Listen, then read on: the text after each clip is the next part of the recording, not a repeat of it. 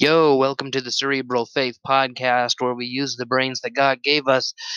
Um, I'm taking a little bit of a break from my regular podcast recording right now because I'm I've got no freon in the air conditioning, and it's really really hot in here, and it's make it makes it hard to focus. I have to have a fan on me at all times.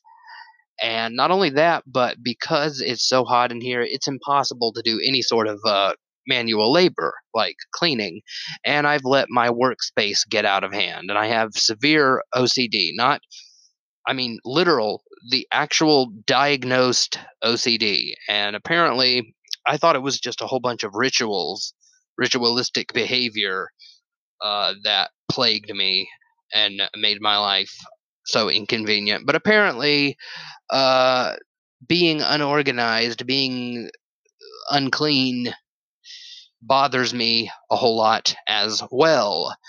So until I can get my workspace cleaned up, I really just can't focus. It's it's it's hot as hell, hot as Hades, hot as Gehenna, and I'm just way too bothered being surrounded by all this mess. I mean, there's papers and Coke bottles uh, everywhere. I've just really let it really let the place go. So here's the thing: instead of letting you guys go without podcast episodes for a few weeks until I can get th- things in my life literally cleaned up, I thought I'd just put some files that I previously recorded out there.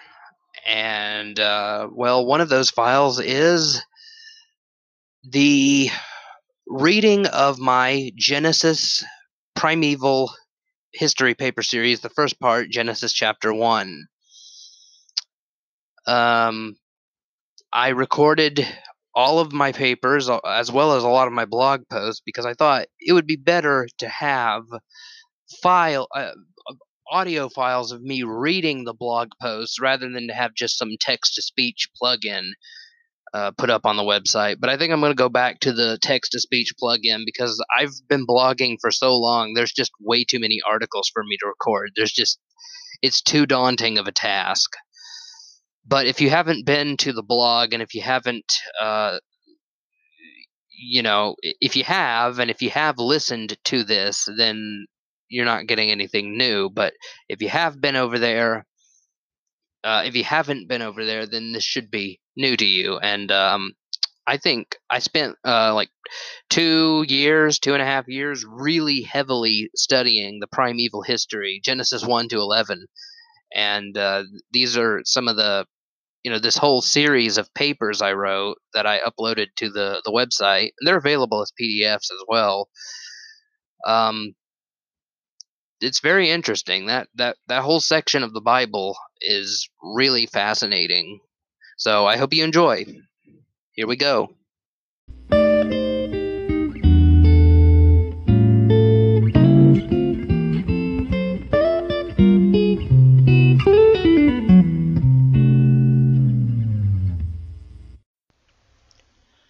Genesis 1 Functional Creation Temple Inauguration and Anti-Pagan Polemics by Evan Neal Minton Abstract in this paper, I will argue that Genesis 1, when interpreted in its ancient Near Eastern context, is not about God materially creating the universe over six calendar days, or even six long ages.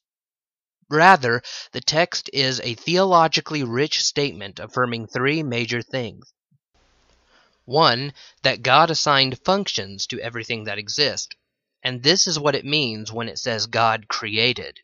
Two, that the seven day structure of the account depicts the inauguration of the universe as God's temple.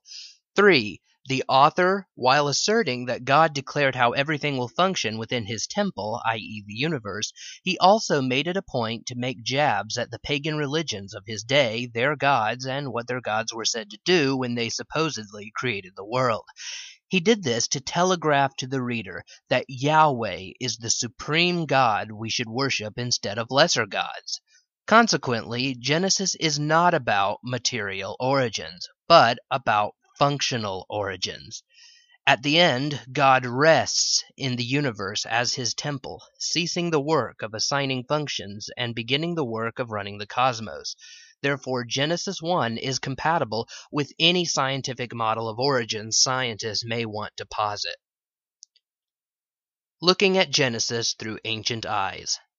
While the Bible was written for us, it was not written to us. It was written to Israel in their language, in their culture, with their background. One of the widely accepted principles of biblical hermeneutics is to interpret the Bible in its cultural context. What this means is to interpret Bible passages the way the original author and audience would have understood it. As my hermeneutics teacher put it, quote, we need to get into the shoes of the author. We need to step into his world and think like he thinks, end quote. Or as Dr. Michael Heiser frequently says on the Naked Bible podcast, quote, we need to have the Israelite in our heads as we interpret the Bible, end quote. When looking at any passage of Scripture, we need to ask, is this how an ancient would understand this phrase? If not, we can dismiss that as an accurate interpretation. One way of stepping into the shoes of the Bible's ancient audience is to read the literature that was written during that time period.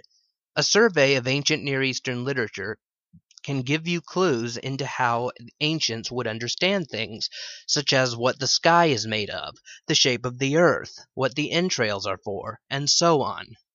Another way is to look at the original language of the biblical text itself. The Bible was inspired in Hebrew, not in English, and therefore some Hebrew words may carry meanings or connotations that get lost in translation. Theologians and apologists frequently make interpretations that go beyond what the original author and audience understood. For example, Hugh Ross argues that the text of Genesis and other biblical passages that make reference to the natural world would have been read within the ancient dome cosmology framework of the day, but that their true meaning, their scientifically accurate meaning, wouldn't be known for thousands of years. So while Dr. Ross would agree with scholars who would say that readers of Scripture wouldn't have gotten Big Bang cosmology from Genesis 1 1 and the various references to God stretching out the heavens, while the original human authors didn't mean that, God did. In the collaborative work between science faith organizations Reasons to Believe and BioLogos, titled Old Earth or Evolutionary Creation, Dr. Hugh Ross wrote, quote, Reasons to Believe holds to a constructive integration model, otherwise known as soft or moderate concordism. We see considerable but far from total overlap between the Bible and science. For example, we believe Genesis chapters 1 to 11 offers a literal, chronologically ordered account of the origin and history of the universe, earth, earth's life, and humanity. We believe Job chapters 37 to 39, Psalm 104, and Proverbs 8, as well as several other Bible passages, add substantial scientific details to the Genesis 1 to 11 accounts of natural history. However, we acknowledge that most of the Bible's teachings are scientifically neutral or irrelevant, and that most scientific findings have no bearing on the Bible or the Christian faith. Dr. Ross's colleague, Ken Samples, later wrote in that same book, quote, a concordist model allows Scripture to be a revelation to all generations, not just the generation in which its biblical human author lived. While understanding the biblical author's intention is a necessary condition in interpreting any passage of Scripture correctly, that factor alone is not sufficient for capturing the entire breadth of biblical inspiration. Concordism allows for additional messages bearing significance only for future generations to be embedded in the inspired words of ancient prophets.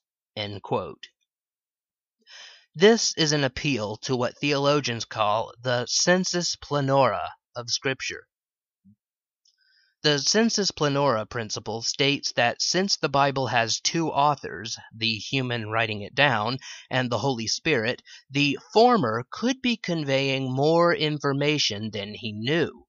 While Moses, Elijah, and Isaiah didn't know about Big Bang cosmology or the Cambrian explosion, the Holy Spirit did. After all, he created the universe and possesses the property of omniscience. See Psalm chapter 139 verses 1 to 4, Psalm chapter 147 verse 5, Proverbs chapter 15 verse 3, Isaiah chapter 46 verses 9 to 10, and Hebrews chapter 4 verse 13.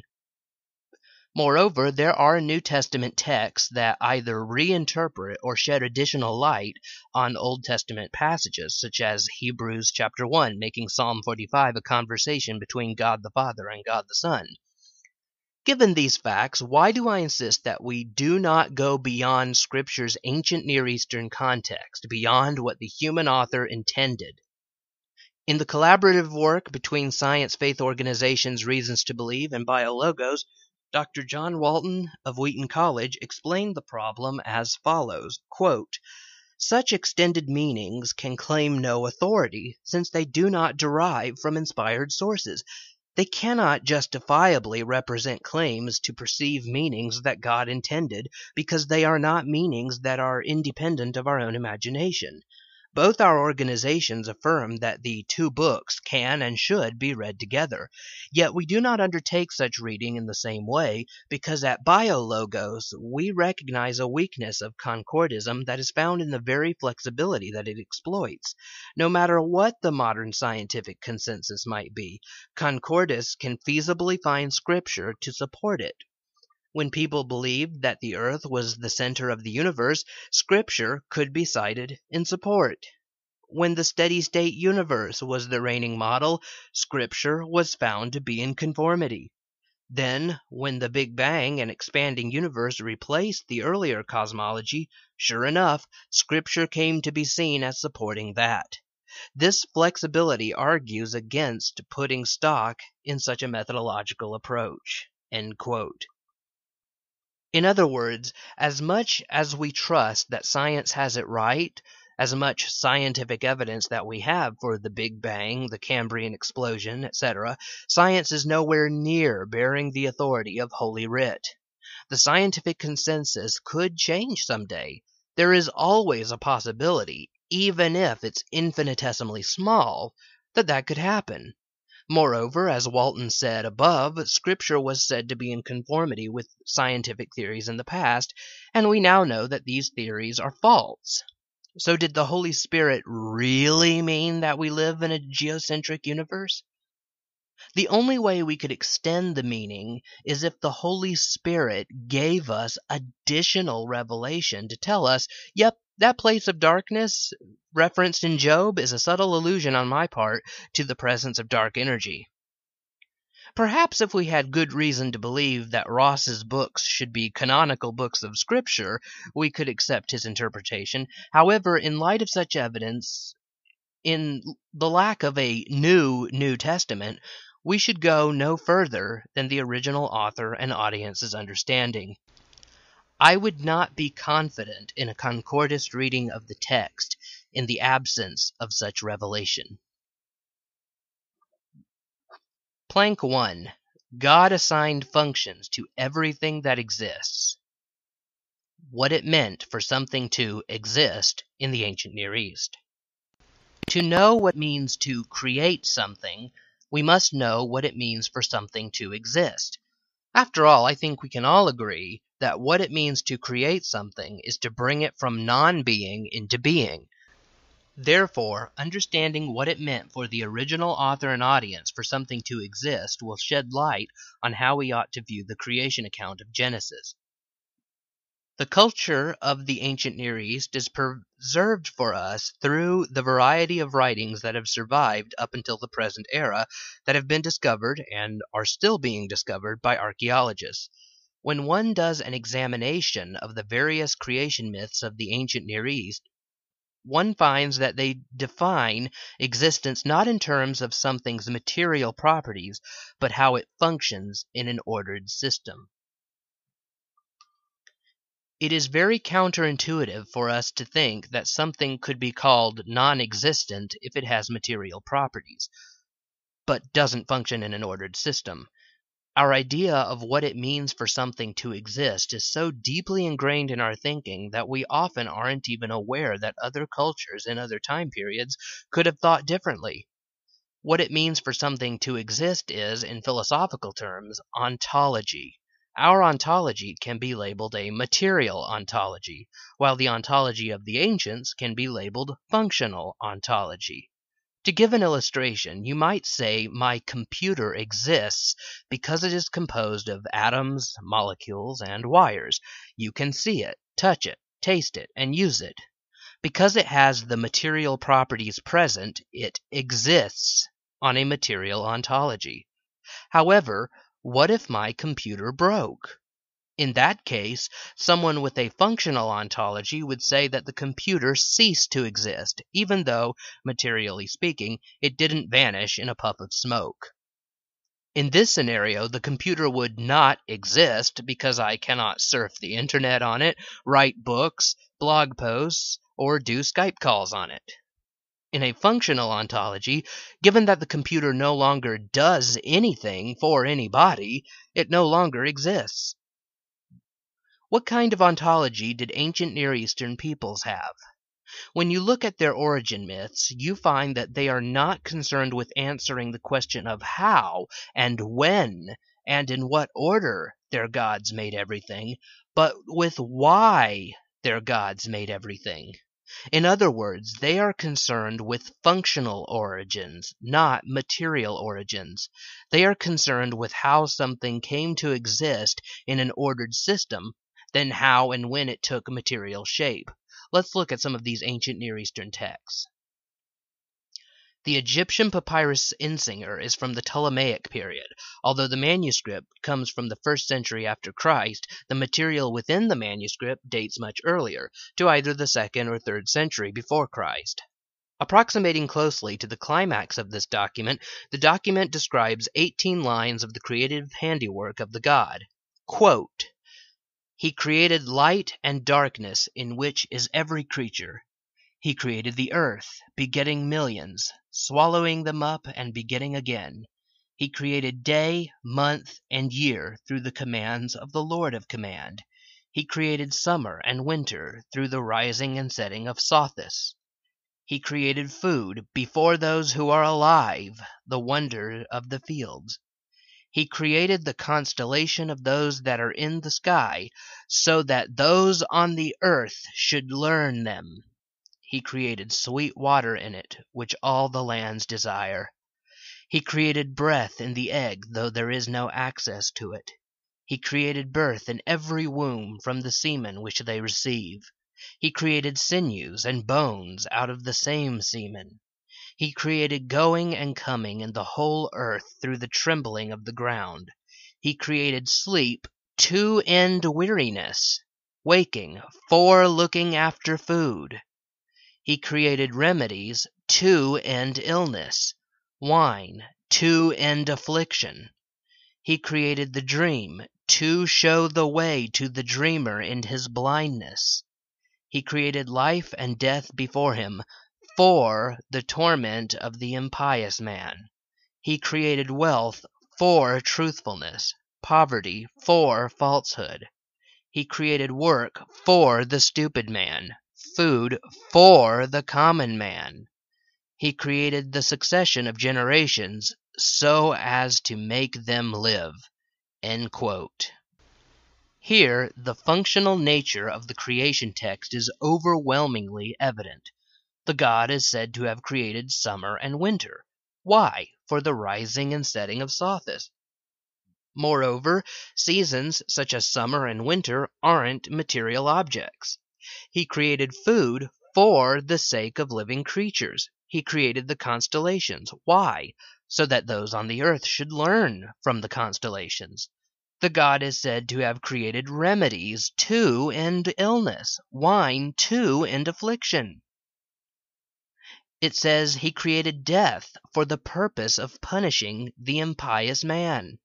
Every line in this creation text is loaded with functional ontology. The creation of these things was functionally oriented toward a purpose. Summer and winter for the rising and setting of Sothis, food to nourish creatures, constellations so that earthlings could learn the messages of the stars, and so on and so forth. This is only one of a plethora of ancient Near Eastern texts that present a functionally oriented creation. The Babylonian creation epic known as Enuma Elish tells the tale of Marduk defeating all the rebel deities, and when they are defeated, the text goes on to describe his work of creation. This work of creation is to be found in the fifth tablet, and as you read it, you can clearly see the functional orientation of the created features. John Walton, in his book The Lost World of Genesis 1, outlines these functional features as follows. John Walton writes, quote, Lines 1 to 4 show Marduk organizing the celestial sphere, stars, constellations, the phases of the moon. Lines 25 to 45 are not represented in many of the translations included in major anthologies of ancient texts. Even in their broken form, however, their basic content can be discerned. In 38 to 40, Marduk makes the night and day and sets it up so that there is an equal amount of light hours and night hours over the course of the year. On line 46, he fixes the watches of night and day. These creative activities have to do with organizing time. Lines 47 to 52 are more legible and deal with the creation of the clouds, wind, rain, and fog, and appointing himself to control them. Here the functions that concern the weather are created. Lines 53 to 58 tell of the harnessing of the waters of Tiamat for the purpose of providing the basis of agriculture. It includes the piling up of dirt, releasing the Tigris and Euphrates, and digging holes to manage the catchwater. Lines 59 to 68 include with the transition of the enthronement of Marduk and the building of his temple and the city of Babylon, the grand climax. It is no surprise that a creation text should ultimately be about the God who controls the cosmos and about the origin of his temple. In a Sumerian document predating Enuma Elish by a thousand years, Enlil is described as being involved in creation in these same areas, i.e., daytime and nighttime, fertility and food, sluices of heaven slash weather, and seasons. Quote, An, God's name, lifted his head in pride and brought forth a good day. He laid plans for and spread the population wide. Enlil set his foot upon the earth like a great bull. Enlil, the king of all lands, set his mind to increasing the good day of abundance, to making the night resplendent in celebration, to making flax grow, to making barley proliferate, to guaranteeing the spring floods at the quay, to making lengthen their days in abundance, to making summer close the sluices of heaven, and to making winter guarantee plentiful water at the quay. The Egyptian instruction of Merikare says, well tended is mankind, God's cattle. He made sky and earth for their sake. He made breath for their noses to live. They are his images who came from his body. He made for them plants and cattle, fowl and fish to feed them. When they weep, he hears. Notice the strong functional orientation in the Egyptian instruction of Merikare. Over and over again functions are emphasized. He made this for that, and this for that, and this for that, and this purpose for this purpose, and this thing for this thing.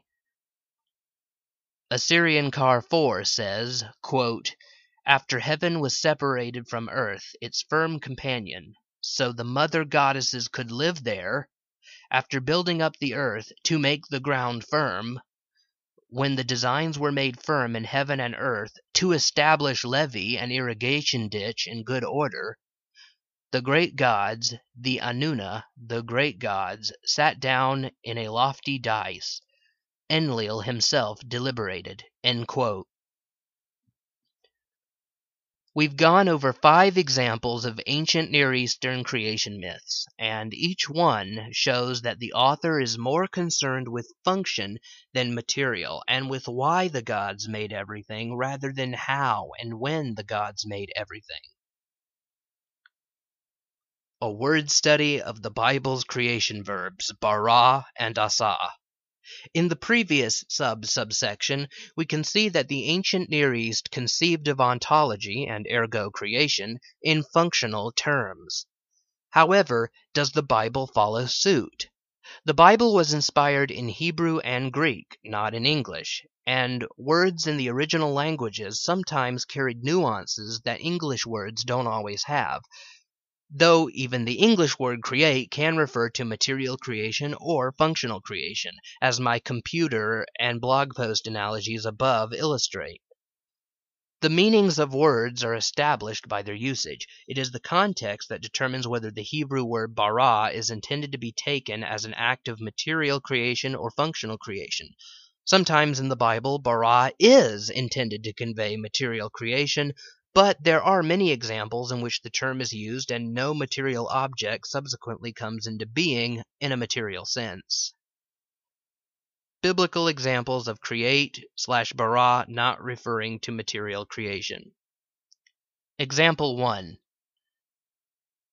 Create in me a pure heart, O God and renew a steadfast spirit within me. Psalm chapter 51, verse 10. This psalm is King David's prayer of forgiveness after he committed adultery with Bathsheba and had Uriah killed. Here we have a clear cut example of creating, bara, not being used to refer to the material manufacturing of anything. No one thinks that David is asking God to physically manufacture a new blood pumping organism, i.e., a heart, ex nihilo, and then give it to him to either supplement or replace the one he already has. Rather, the psalmist is asking God to reorient his moral character towards goodness instead of evil, godly desires rather than his own sinful ones. For God to create in David a pure heart would be to transform his character. Obviously, that does not involve manufacturing anything material in neither the ex materia nor ex, ex nihilo way. Example 2 quote, To whom then will you compare me, that I should be like him, says the Holy One? Lift up your eyes on high and see. Who created these? He who brings out their host by number, calling them all by name, by the greatness of his might, and because he is strong in power, not one is missing. Isaiah chapter 40, verses 25 to 26. ESV. In this passage, God asks through the prophet Isaiah whom he will compare God with. God tells him to look to the heavens. If we want an idea of what God is like, we are to consider the vastness of the cosmos. This passage had an impact for the ancients because, although they didn't know just how big the universe was, they knew it was of substantial size. This verse has more of an impact for us today because we know just how vast the universe really is. For us, it's a billion times larger than people in the ancient Near East believed it was. The universe is the closest thing God can point to for a comparison of himself. The point I want to make here, however, is that God asks, Who created these, the stars? He who brings out their host by number, calling them all by name. While we moderns know that stars are gigantic burning balls of gas thousands or millions of light years away, the original audience Isaiah was addressing did not. Ancient Israelites did not know that the sun, moon, and stars were physical objects. They considered them non physical. Therefore, reading the text like an ancient would, we would have to say that when God speaks of creating the stars, he isn't referring to the manufacturing of anything material. The stars were not material in their thinking. Example 3 quote, I form the light, and I create darkness. I make peace and create evil. I, the Lord, do all these things. End quote. Isaiah chapter 45, verse 7, King James Version. Although the English word here is form, the Hebrew word is bara, which is usually translated as create. Now, we know that darkness is not a physical substance. Darkness is the absence of light. Moreover, according to ancient Near Eastern thinking, again, they would not have even considered light to be a physical substance. They were not thinking in terms of particles and waves. Reading the text through an ancient's perspective, this verse doesn't really say that God created anything material. The King James Version renders the second set of contrasts peace and evil, and atheists have used this, not to mention Calvinists, as a proof text to argue that God is the author of sin. However, a better translation would be disaster. Notice that peace is not the opposite of moral evil. Good is the opposite of evil. The opposite of peace is disaster or conflict or tension or war.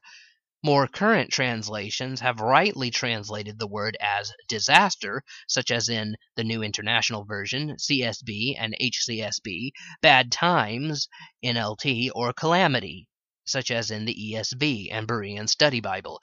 But however you translate it, we can see that what God is saying he makes is not a material thing. Disasters, calamity, evil, these things aren't physical. Sure, they can involve physical things. For example, disaster may involve crumbling physical buildings, people's physical bodies becoming injured, homes being destroyed, etc. But the disaster itself is not physical. The disaster is a non physical thing which affects that which is physical.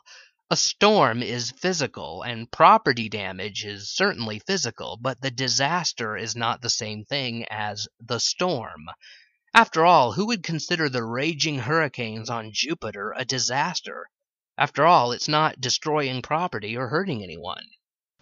Example 4 Quote, And he said, Behold, I make, bara, a covenant, before all thy people I will do marvels, such as have not been done in all the earth nor in any nation. And all the people among which thou art shall see the work of the Lord, for it is a terrible thing that I will do with thee. Exodus chapter 34, verse 10, King James Version. Are covenants physical things? No. A covenant is an agreement between two parties. Again, one may point out that material things are included in covenant making, circumcision in the Abrahamic covenant being one example, but the covenant itself is not. So here is another example of God bara-ing something and no material thing is made. Moreover, notice that covenants bring order to a system. In a covenant, things go well when both sides keep their end of the bargain.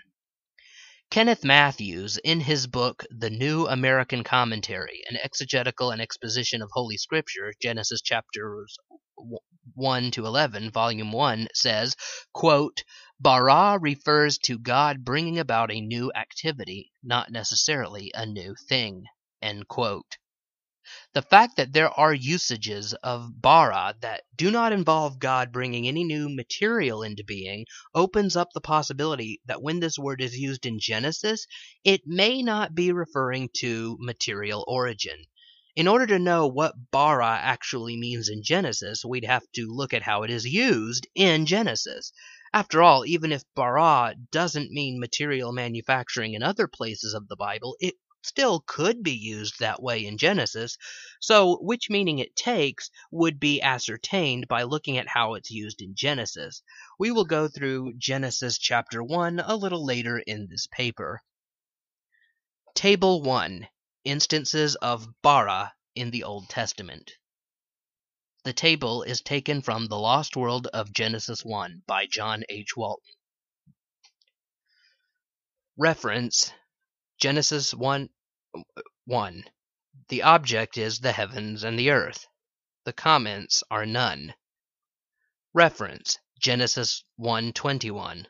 Object creatures of the sea. Comments none. Reference Genesis 1:27. Object people. Comments male and female. Reference Genesis 1:27 2. Object, people, comments, in his image. Reference, Genesis 2 3. Object, none. Comments, none. Genesis 2 4. Reference, Object, heavens and earth. Comments, none. Reference, Genesis 5 1. Object, people, comments, likeness of God. Reference, Genesis 5 2. Object, people, comments, male and female. Reference, Genesis 6 7. Object, people, comments, none. Reference, Exodus 34:10. Object, wonders, comment, parallel to Asa, made slash did. Reference, Numbers 16:30. Object, something new, debatable. Comments, earth swallowing rebels. Reference, Deuteronomy 4:32. Object, people. Comments, none. Reference, Psalm 51:10. Object, pure heart. Comments, none. Reference, Psalm 89:12. Object, north and south. Comments, none. Reference, Psalm 89:47. Object, people.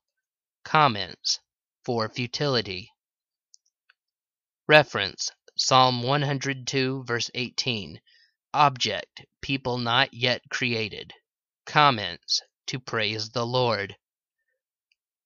Reference, Psalm chapter 104 verse 30. Object, creatures. Comments, renewing the face of the earth. Reference, Psalm chapter 148 verse 5. Object, celestial inhabitants. Comments, to praise the Lord. Reference, Ecclesiastes chapter 1 verse 12. Object, you. Comments, none. Reference, Isaiah chapter 4 verse 5. Object, cloud of smoke. Comments, none. Reference, Isaiah chapter 40 verse 26. Object, starry host. Comments, called by name, kept track of. Reference, Isaiah chapter 40 verse 28.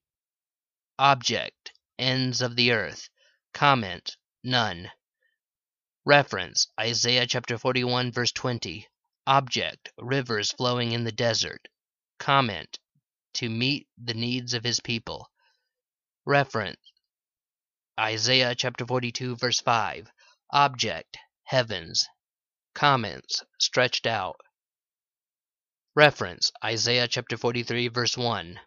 Object, Jacob. Comments, equals Israel. Reference, Isaiah chapter 43 verse 7. Object, everyone called by my name. Comment, for my glory. Reference, Isaiah chapter 43 verse 15. Object, Israel. Comments, none. Reference, Isaiah chapter 45 verse 7. Object, darkness. Comment, parallel to forming light. Reference, Isaiah chapter 45 verse 7.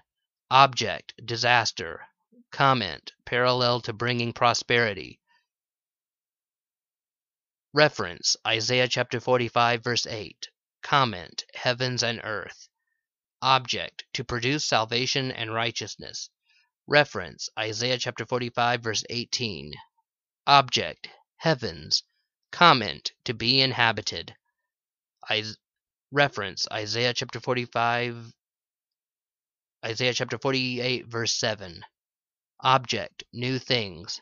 Comments, none. Reference, Isaiah chapter 54 verse 16. Object, blacksmith. Comment, to forge a weapon. Reference, Isaiah chapter 54 verse 17. Object, destroyer. Comment, to work havoc. Reference, Isaiah chapter 54 verse 19. Object, praise. Comments, none. Reference, Isaiah chapter 65 verse 17. Object, new heavens and new earth. Comment, none. Reference, Isaiah chapter 65, verse 18. Object, new heavens and new earth. Comment, none. Reference, Isaiah chapter 65, verse 18. Object, Jerusalem. Comment, to be a place of delight. Reference, Jeremiah chapter 31, verse 22. Object, new thing. Comment, woman to surround man. Reference, Ezekiel chapter 21 verse 30. Object, Ammonites. Comments, none. Reference, Ezekiel chapter 28 verse 13. Object, King of Tyre. Comments, none. Reference, Ezekiel chapter 25 verse 18. Object, King of Tyre. Comments, none. Reference, Amos chapter 4 verse 13. Object, wind. Comments, none. Reference, Malachi chapter 2 verse 10.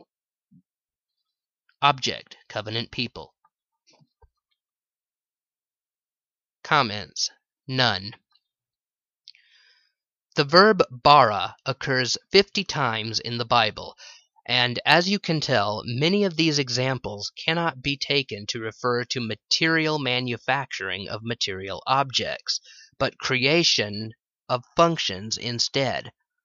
Other examples are ambiguous and could refer to solely functional creation or material creation with functional creation, but in no place does bara absolutely have to mean material creation.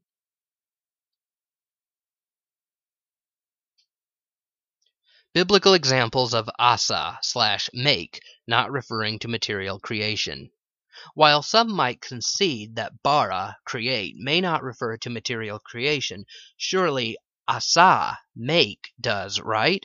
No, any Hebrew lexicon will tell you that asa doesn't always refer to making, but also doing. Asa means to make or to do. In some instances, it is even translated as prepared or appointed. For example, 1 Samuel chapter 12 verse 6 says, quote, "Then Samuel said to the people, It is the Lord who appointed Asa, Moses and Aaron and who brought your fathers up from the land of Egypt." End quote. Obviously, we don't read this verse and think that God made Moses and Aaron ex nihilo. No, he merely assigned them the function of being the deliverers of the Israelites out of bondage in Egypt. Psalm chapter 118 verse 24 says, quote, This is the day which the Lord has made. Asa. Let us rejoice and be glad in it. End quote. While this is properly translated as made, notice that God didn't make anything material. A day on your calendar is not a material thing. The days of Genesis 1 Genesis 1 1 is almost always translated as In the beginning God created the heavens and the earth. The wording makes verse 1 an independent clause and makes it sound like a definite beginning point that takes place outside the seven creation days. However, many biblical Hebraists are not convinced by this reading, and argue that verse 1 should be translated, When God created the heavens and the earth. I agree with them for three reasons. Reason 1 the verse lacks the definite article. As biblical grammarian Robert Holmstedt explains, quote, In a nutshell, the interpretation and translation of the first complex word, Bereshit, in the Masoretic text of the Leningrad Codex as an absolute temporal prepositional phrase, in the beginning, is grammatically indefensible. Period. End of story. If one wants to ignore the Masoretic vocalization and read the word with an articular vowel with the preposition i.e., in the beginning, as the Samaritan Pentateuch appears to do, fine. But one must not only recognize that such a choice is a departure from the Masoretic text, but also fails to explain the Greek, which also lacks the definite article. What is the grammatically justified analysis? The noun is bound to an unmarked relative clause beginning of, that slash when God created. This construction, which is found in Ge'ez, Old South Arabian and Akkadian, must be as old as Semitic itself. In other words, the noun bound to clause structure of Bereshit in Genesis 1:1 finds a clear parallel in the Akkadian pattern D in idi nu, judgment that he judged slash rendered. End quote. As Michael Jones of Inspiring Philosophy says, quote, At first it doesn't seem like much, but this simple change has drastic implications. For one, it transforms verse 1 into a dependent clause instead of an independent clause. This makes verse 1 dependent on verse 2, and it suggests that when God showed up to create the heavens and the earth, the earth was already formless and void. Thus, Genesis 1 1 would not be indicating an absolute beginning of all things, but a point in time when God showed up to initiate a specific change upon the earth, namely, to transform it from a state of being formless and void. Now, scholars who disagree with this point point out that the original Hebrew language did not have vowel points, and on that basis we can't use the lack of a definite article to indicate how verse 1 would have been originally interpreted, which leads to the second reason why I believe that this should be read as a dependent clause. Reason 2 the usage of the term in other places in the Bible. We can mount an argument on the basis of Hebrew grammar and usage in other places of Scripture.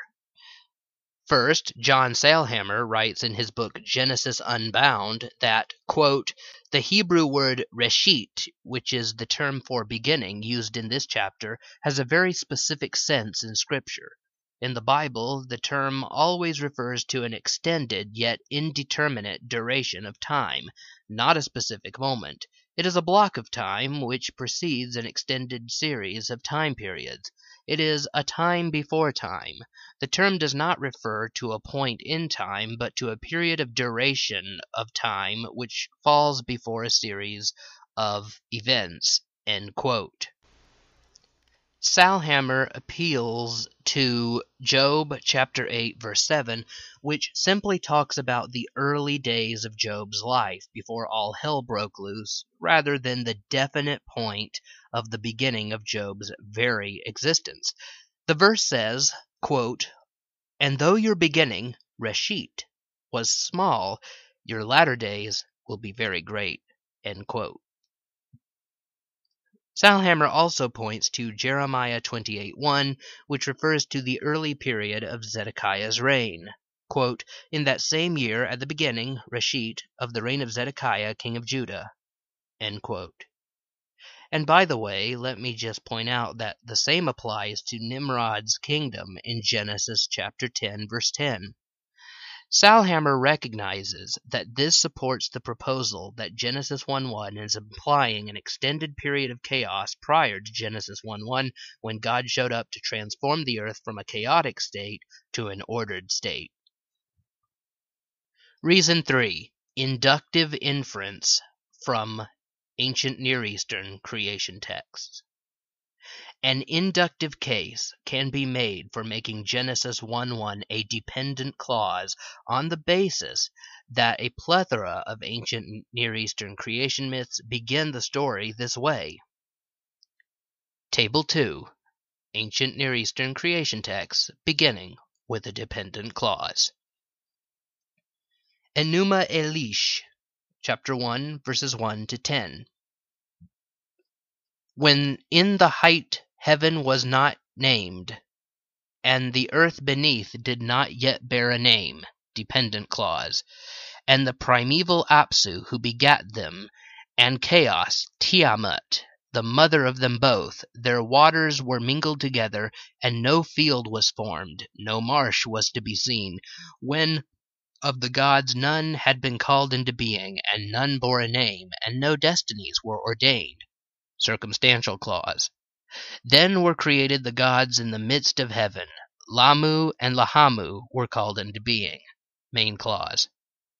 Atrahasis, chapter 1, verses 1 to 8. When the gods were man, they did forced labor, they bore drudgery. Dependent clause. Great indeed was the drudgery of the gods, the forced labor was heavy, the misery too much. Circumstantial clause. The seven great Anuna gods were burdening the Igigi gods, lower gods, with forced labor. Main clause. Assyrian KAR 4. After heaven was separated from earth, its firm companion, dependent clause, so the mother goddesses could live there, after building up the earth to make the ground firm, when the designs were made firm in heaven and earth too, establish levee and irrigation ditch in good order, circumstantial clause, the gods, the great gods, the Anuna, the great gods, sat down in a lo- lofty dais, and Enlil himself deliberated. Main clause. Genesis chapter 2 verses 4 to 7. When the Lord God made the earth and the heavens, dependent clause. When no bush of the field was yet in the land, and no small plant in the field had yet sprung up, for the Lord God had not caused it to rain on the land, and there was no man to work the ground, and a mist was going up from the land and was watering the whole face of the ground. Circumstantial clause. Then the Lord God formed the man of dust from the ground and breathed into his nostrils the breath of life. Main clause.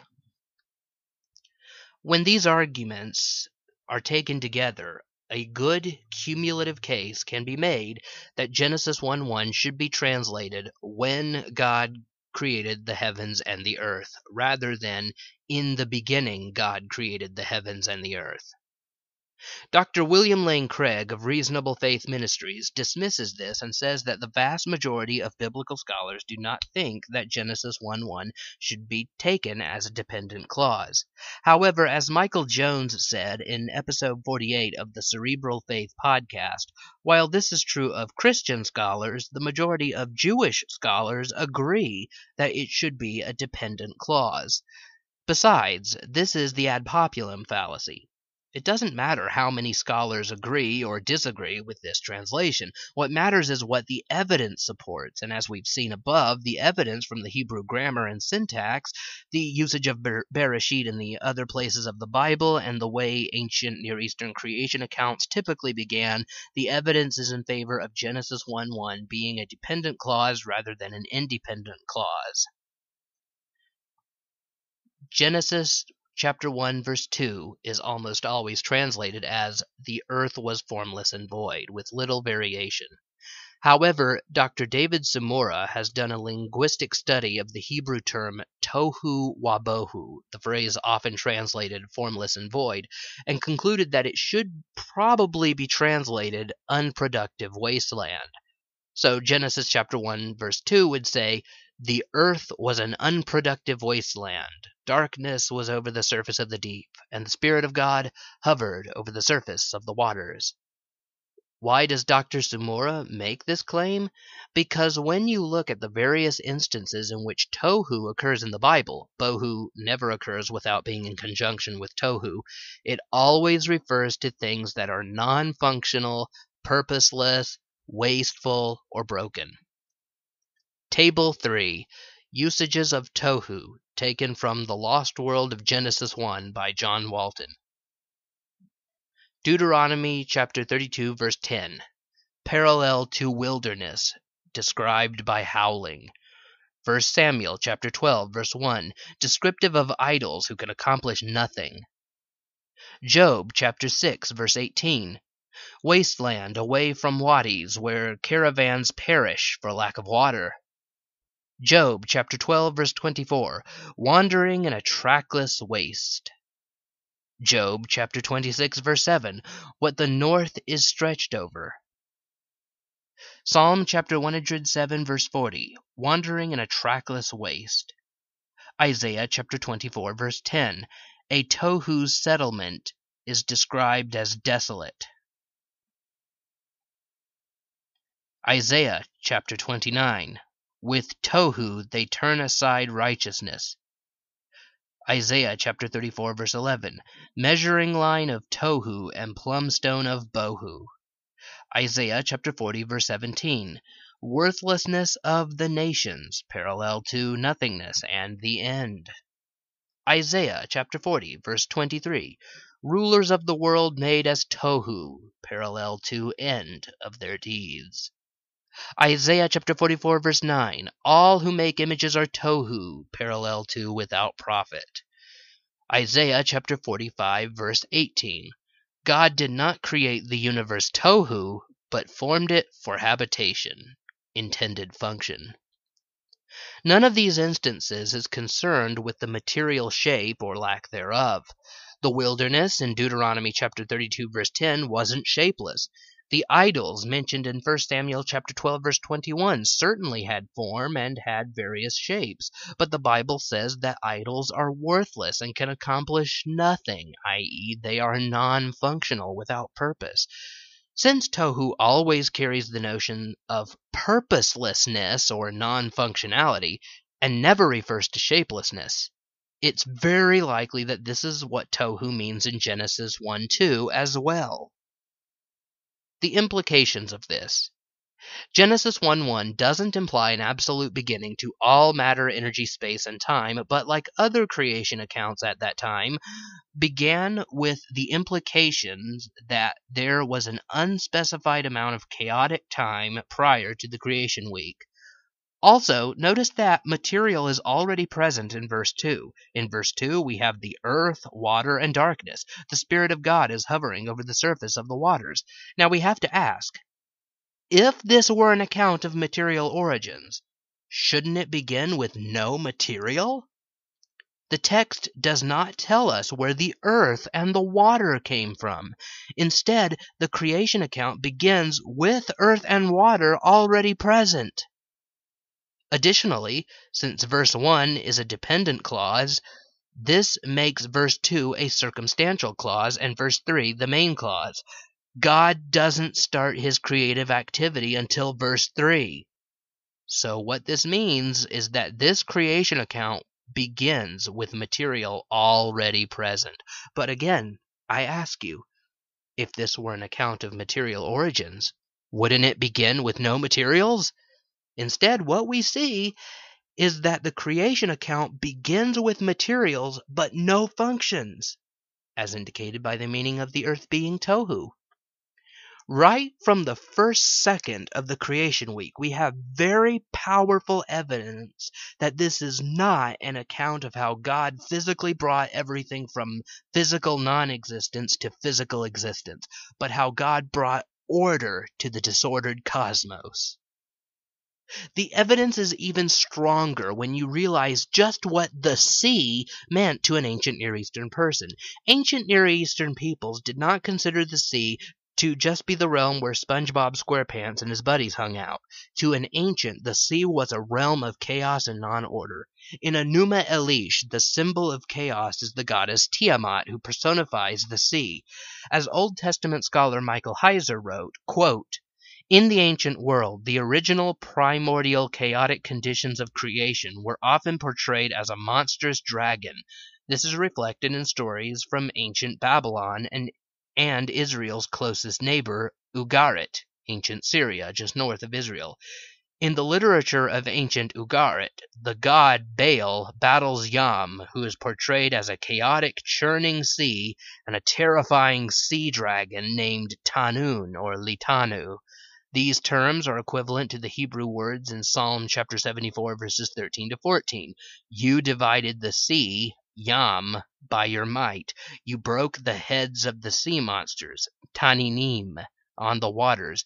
You crushed the heads of Leviathan, Lewiatan. End quote.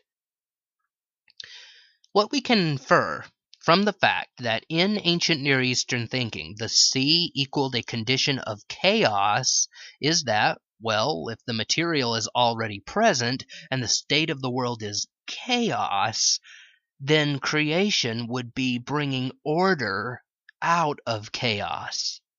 In other words, creation would be an activity of giving functions to that which have no function. It would be to impose order on a non orderly realm. Day 1 Quote, And God said, Let there be light! And there was light. God saw that it was good. And he separated the light from the darkness. God called the light day, and the darkness he called night. And there was evening and there was morning, the first day. Genesis chapter 1 verses 3 to 5 NIV. In Genesis 1, God's first creative act is let there be light. Genesis chapter 1 verse 3. This cannot be interpreted as an act of material creation, if for no other reason than that the ancients did not consider light to be a material sort of thing. They had no knowledge of photons. For them, light did not consist of anything physical. Therefore, the author of Genesis could not have meant that when God said, Let there be light, and there was light, Genesis 1 3, that anything physical came into existence. But, moreover, it is interesting that God does not call the light light, nor does he call the darkness darkness. He calls the light day, and the darkness night. Verse 5. Why is this? Light and day are not synonyms, even in Hebrew. Professor John Walton argues that the figure of speech known as metonymy is being employed here. Metonymy is a figure of speech that substitutes the effect for its cause, mentioning the cause instead of its effect. Light is substituted for day, and darkness is substituted for night. What God is referring to is the period of light and the period of darkness, i.e., daytime and nighttime. What this suggests is that what God creates is time. Time is what is created on day one. Day and night. This is further supported by what Genesis says in verse 4, the verse immediately preceding verse 5.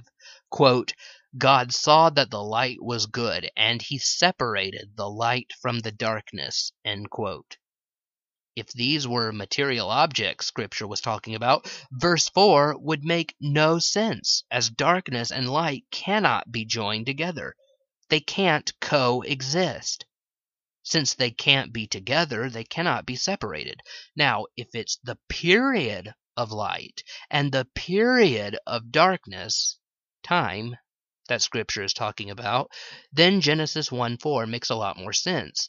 What God separates is the period of light and darkness, not physical light from physical darkness. From looking at Scripture alone, we can see a good basis for affirming that God created a function on day one, not anything material. Day 2. Quote, and God said, Let there be an expanse between the waters to separate water from water. So God made the expanse, and separated the water under the expanse from the water above it. And it was so. God called the expanse sky. And it was evening, and it was morning, the second day. Genesis chapter 1, verses 6 to 8, NIV.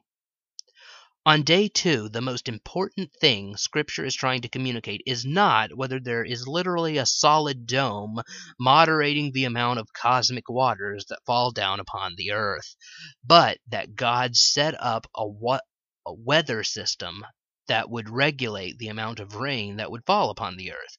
This is important. After all, too little rain, and we starve because there's no water to make the crops grow.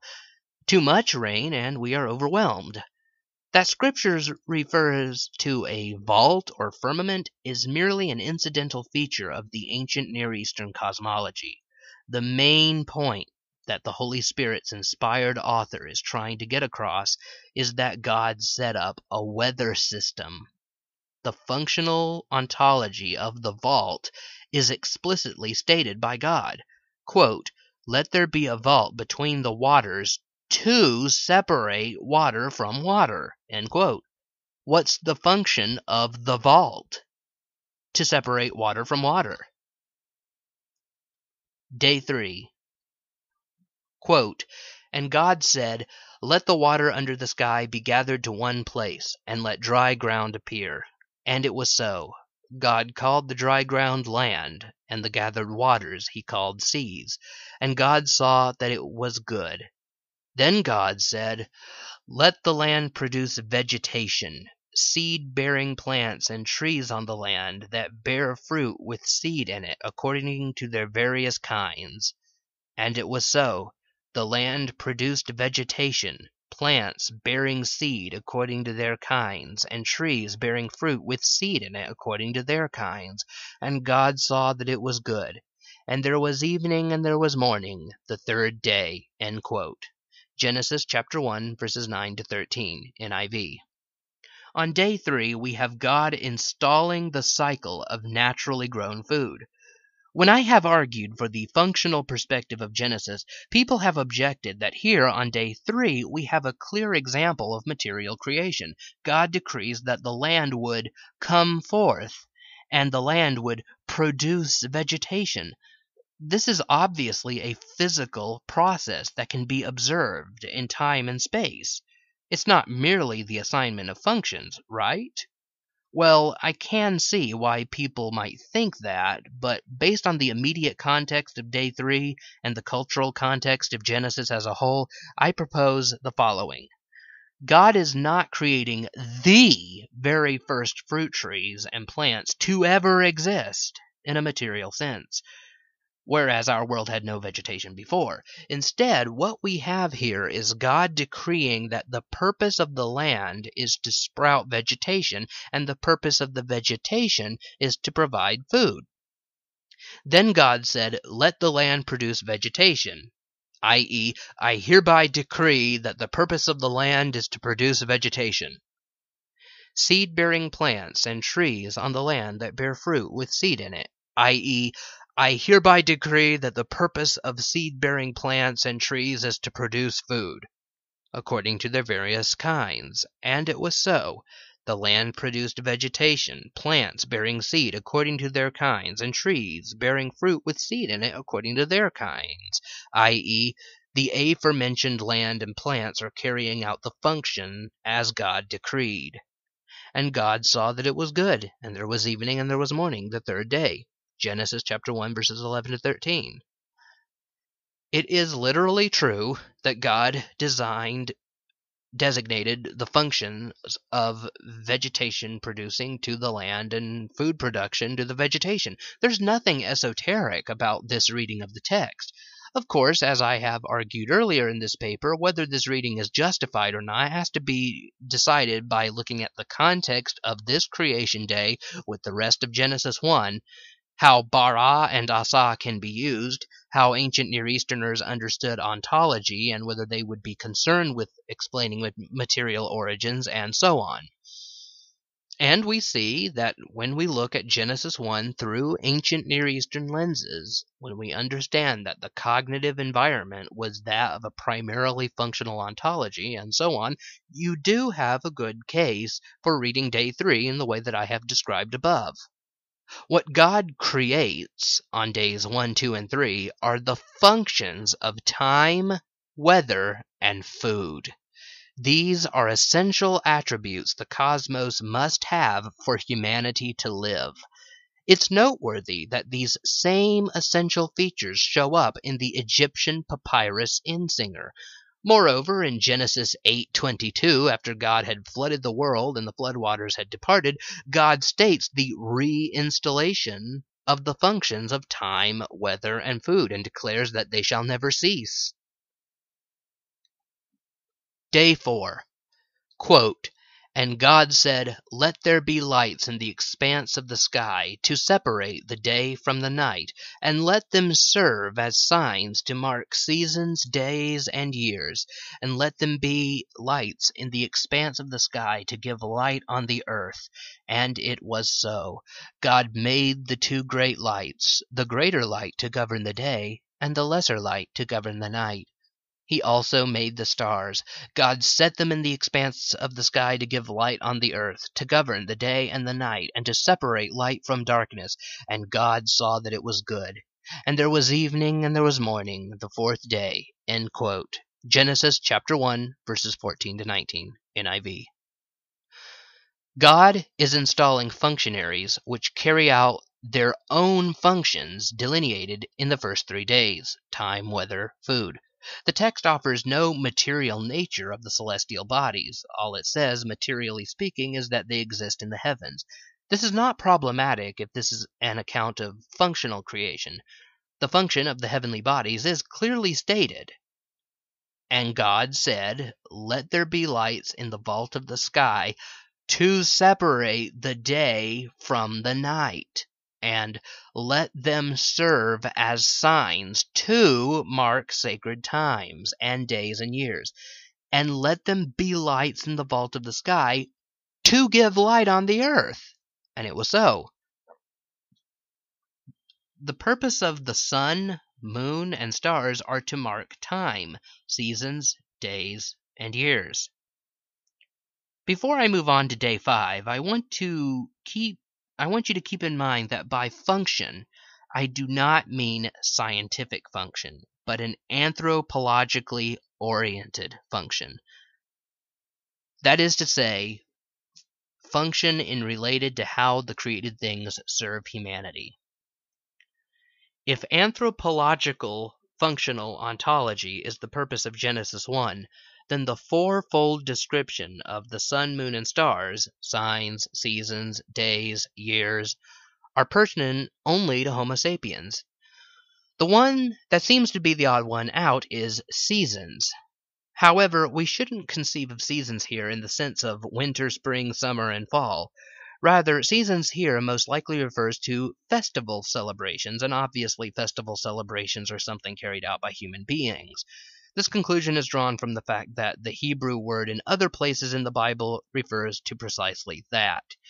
In other places in the Bible, the Hebrew word translated seasons designates the festival celebrations that are associated with the sowing season, the harvesting season, and so on. Remember that I pointed out above that the word asa, which is present in this text, is often translated as do, doing, prepare, ordain, etc. I would argue that, eh, given the functional orientation of this passage, as well as Genesis 1 as a whole, this word should properly be translated as God prepared the two great lights, or God ordained the two great lights. Day 5. Quote, and God said, Let the water teem with living creatures, and let birds fly above the earth across the vault of the sky. So God created the great creatures of the sea, and every living thing with which the water teems and that moves about in it, according to their kinds, and every winged bird according to its kind.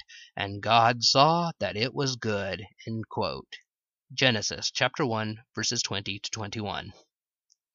On day 5, the functionaries simply carry out their own functions in the cosmic space that they inhabit, unlike the functionaries on day 4, which help accomplish the functions associated with the sphere they inhabit. The Bible talks about what these critters do rather than the roles that they serve.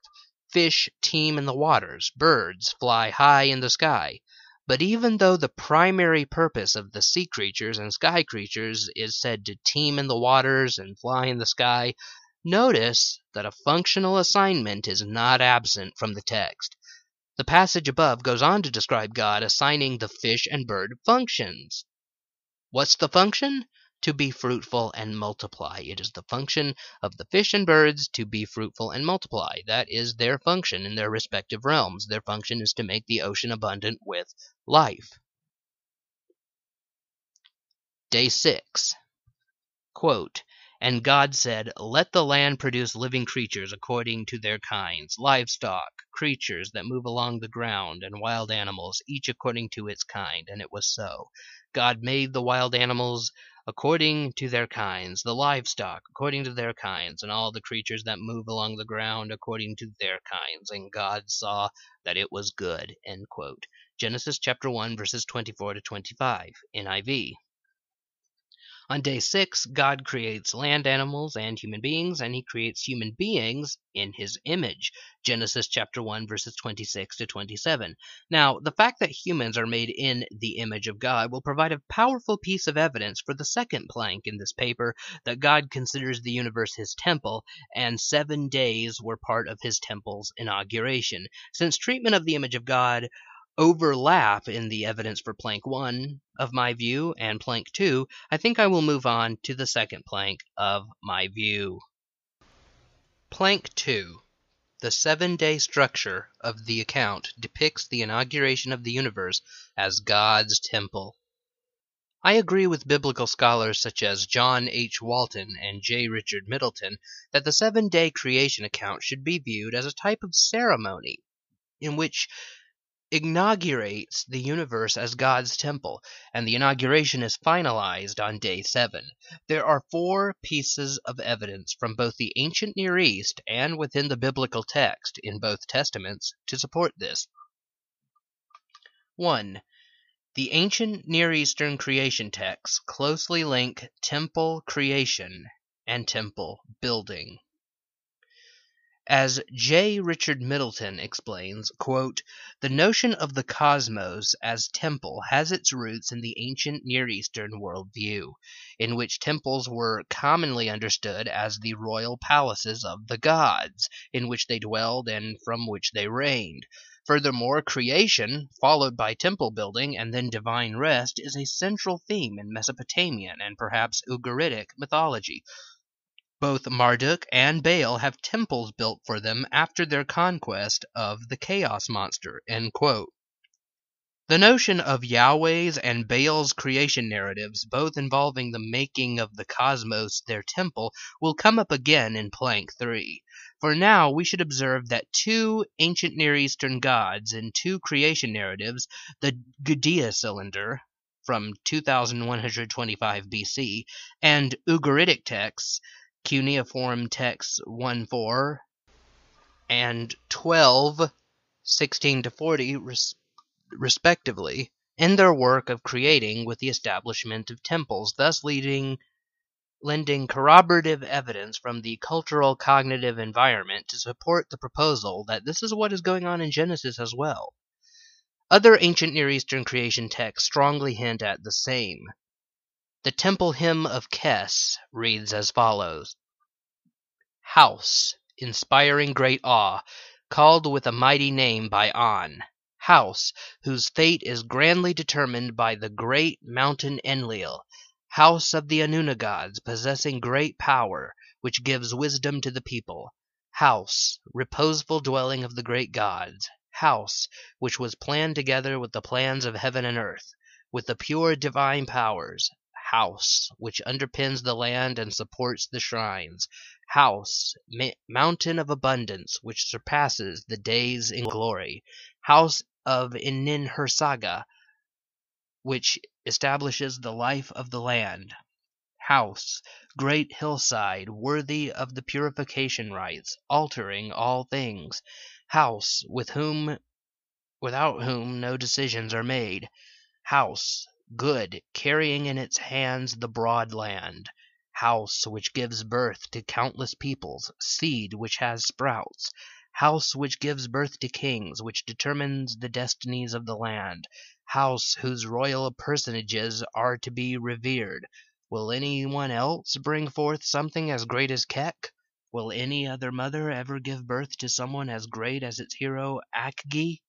Who has ever seen anyone as great as its lady Nintud? In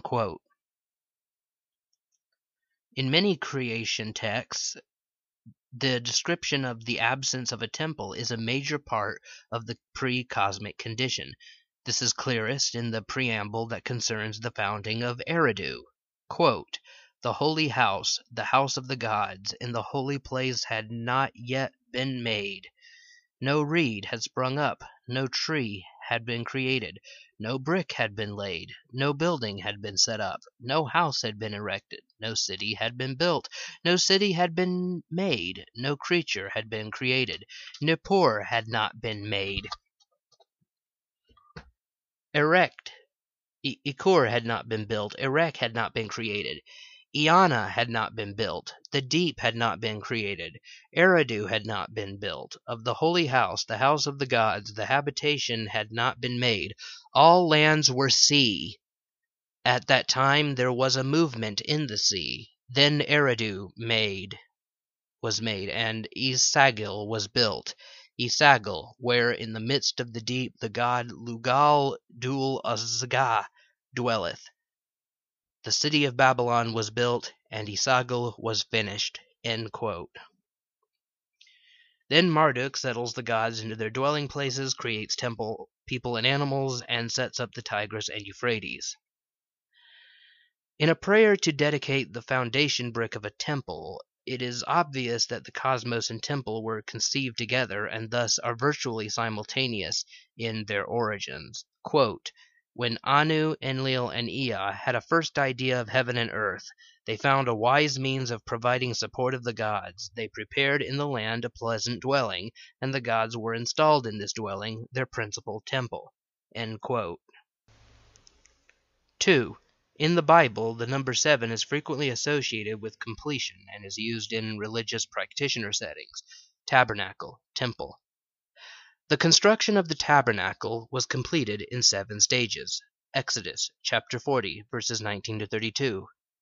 The ordination of a priest was 7 days. Leviticus chapter 8 verses 33 to 35. Solomon's temple was constructed in 7 years. 1 Kings chapter 6 verse 38.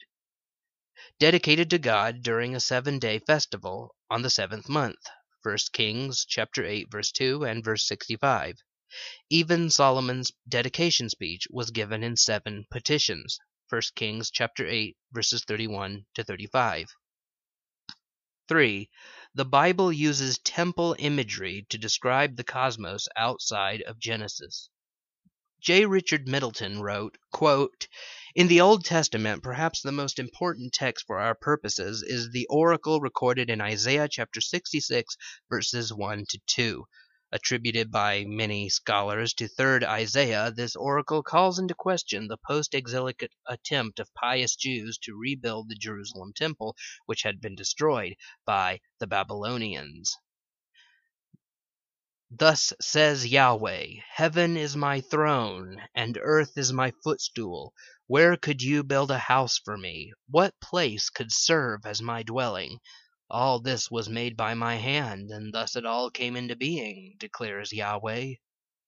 The text does not say that God has no need for a temple, merely no need for a humanly constructed one, since God has already, by his own hand, built a cosmic sanctuary, and that should be sufficient, and this sanctuary in which God dwells is also portrayed as God's palace, from which God reigns, hence the language of throne and footstool.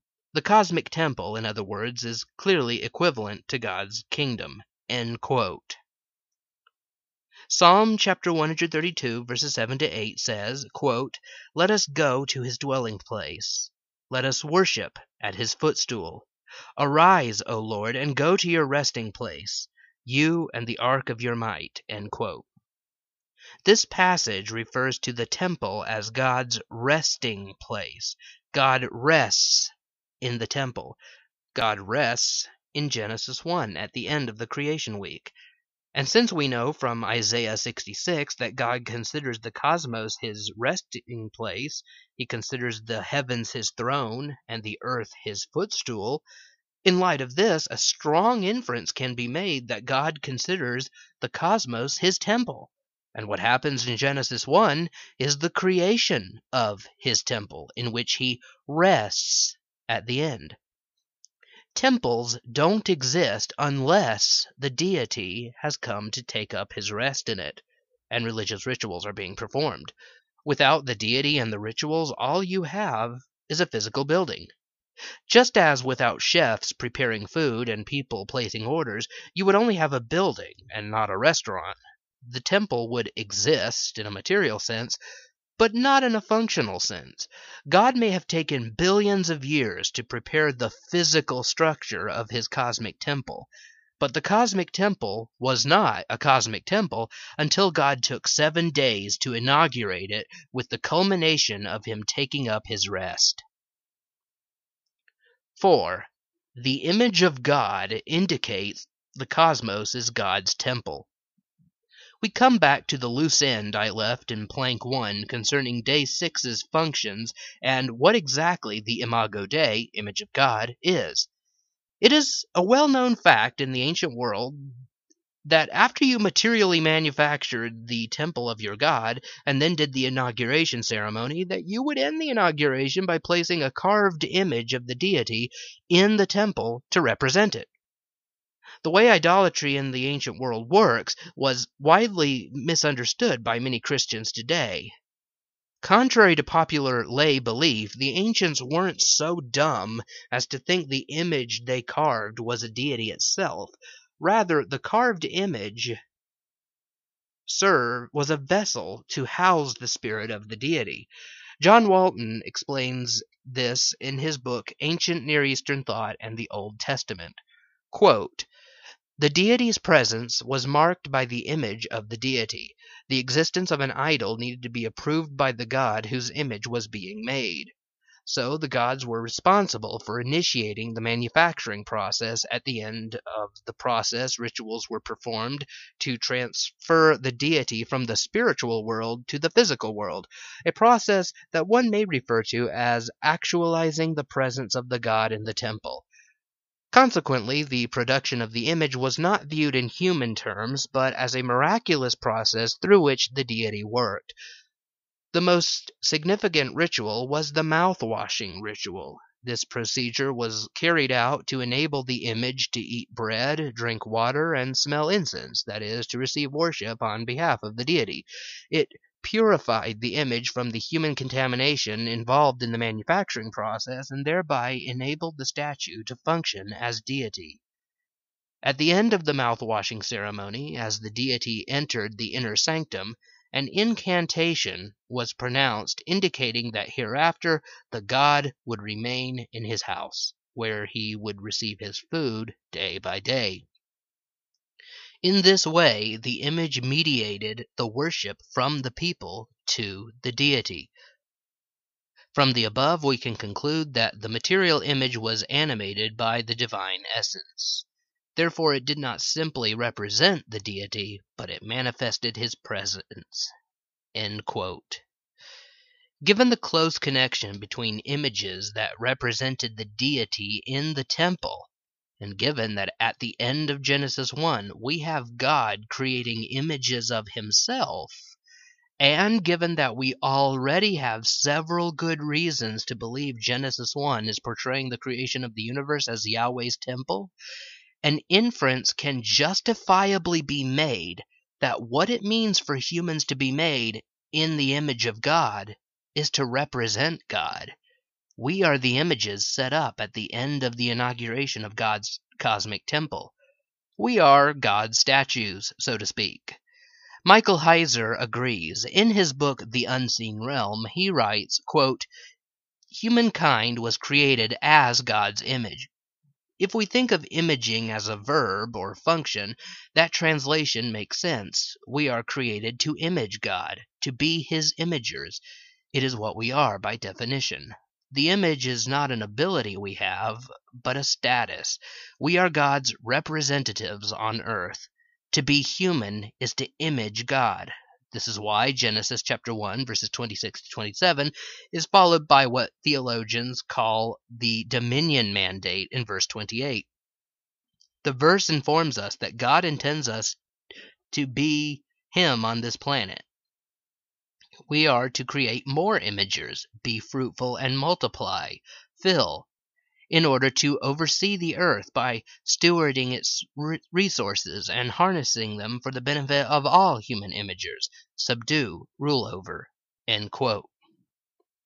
This supports the functional creation interpretation that I defended in Plank 1, but it also relates to the universe as being God's temple in Plank 2. Plank 3. Genesis also makes a point to make polemics towards the gods of Israel's neighbors. So far, we've seen that Genesis 1 is about God decreeing functions within a seven day period in order to set up the cosmos as his temple. Nevertheless, that is not the only thing the author of Genesis sets out to do, as many scholars have noted. There is also evidence of anti pagan polemics in the text. Indeed, as I'll argue later in this paper, the sheer fact of saying the whole universe is God's temple is the ultimate anti pagan polemic. Thus, plank 2 of my view essentially bleeds into plank 3. While I don't think polemics is the primary goal of Genesis 1, it would be a mistake to argue that it isn't in the text at all. As Tony L. Shetter writes, quote, Yahweh often does in history the actions claimed by other gods in the mythologies of Israel's neighbors. This process, known as demythologizing, occurs in the Genesis creation accounts. The first creation story in Genesis demythologizes the cosmogony of Hermopolis. The four conditions present at the beginning of creation in Genesis parallel those represented by the Ogdoad of Hermopolis. However, rather than the elements of the creation having a volition of their own, the text portrays them as inanimate objects which move according to the direction of Yahweh's word. To prevent this paper from being longer than it has to be, I will only present a few examples. 1. They're just lights, not worthy of even being named. Have you ever wondered why the text on day 4 calls the sun and moon greater light and lesser light? Why doesn't the author simply call them sun and moon? There were Hebrew terms for the sun and moon, they are mes and wayareah, as in Joshua chapter 10 verse 12. So why not go with those terms instead of hagadol, hamawaal, and hakquatan, hamawaal? I think, as Tony Shetter and Michael Jones do, that the reason the author doesn't label them is that the Hebrew names of the sun and moon were similar to the names of gods in pagan religions that were identified with those terms. It was not uncommon in religions outside of Israel for the sun, moon, and stars to be identified with the deities who controlled them, or even to be thought of as the deities themselves. This is also why the creation of the sun, moon, and stars isn't mentioned until the creation account is almost halfway over. They aren't mentioned until day 4, even though they are, as seen earlier in this paper, the functionaries that carry out the function on day 1. It would make sense to mention the creation of the functionaries and functions on the same day. That is, unless you wanted to get a point across. The sun, moon, and stars, gods to the pagans, aren't mentioned until after the halfway point in the creation narrative. And even then, their names aren't mentioned. What a spit in the eye to those who worshipped these celestial bodies as deities. 2. Marduk is not the creator of everything, Yahweh is. Scholars have noticed for ages the similarity in content between Genesis 1 and Enuma Elish, the Babylonian creation narrative. Peter Enns argues that the reason for this similarity is that the author wants to establish the supremacy of Yahweh over the god Marduk. Enns writes, quote, Scholars have termed Enuma Elish the Babylonian Genesis. The reason is that both stories share some concepts that were immediately apparent. One, in both stories, matter exists when creation begins, similar to Enuma Elish. Two, Genesis 1 describes God ordering chaos, not creating something out of nothing. 3. Darkness precedes the creative acts. 4. In Enuma Elish, the symbol of chaos is the goddess Tiamat, who personifies the sea, Genesis refers to the deep. The Hebrew word is tehom, which is linguistically similar to Tiamat. 5. In both stories, light exists before the creation of the sun, moon, and stars. 6. In both stories, there is a division of the waters above and below, with a barrier holding back the upper waters. 7. The sequence of creation is similar, including the division of waters, dry land, luminaries, and humanity, all followed by rest. End quote. Peter Enns goes on to say that, quote, Genesis 1 is a bold declaration that the God of a tiny nation with a troubled past is the one responsible for what you see. The gods of the superpowers didn't do it, Yahweh did. In the ancient world, those are fighting words. Genesis 1 is certainly not just a Hebrew version of Enuma Elish, but we cannot fully appreciate the distinct theology of Genesis 1 without first seeing what it shares with Enuma Elish and other ancient narratives. 3. The temple is Yahweh's, not Marduk's or Baal's. The Gudea cylinder, 2125 BC, and Ugaritic text, KTU 14, 12, 16 to 40, mention Baal establishing the cosmos as his temple after his creation of everything, and Enuma Elish also links the establishment of Marduk's temple with the completion of creation as we saw in Plank 2. From the Old Testament historical narratives, we know that of all the gods Yahweh had to contend with for the loyalty of his people, Baal was his biggest rival. Even a casual reading of the Old Testament will alert the reader that Baal is the Israelites' favorite god to commit spiritual adultery with. Given that the Baal worshippers teach that the universe is Baal's temple, it would make perfect sense for Genesis 1 to A. depict Yahweh as the creator of all things, and B. do it in such a way as to telegraph that the cosmos is Yahweh's temple, not Baal. Yahweh rests in the cosmic temple, not Baal.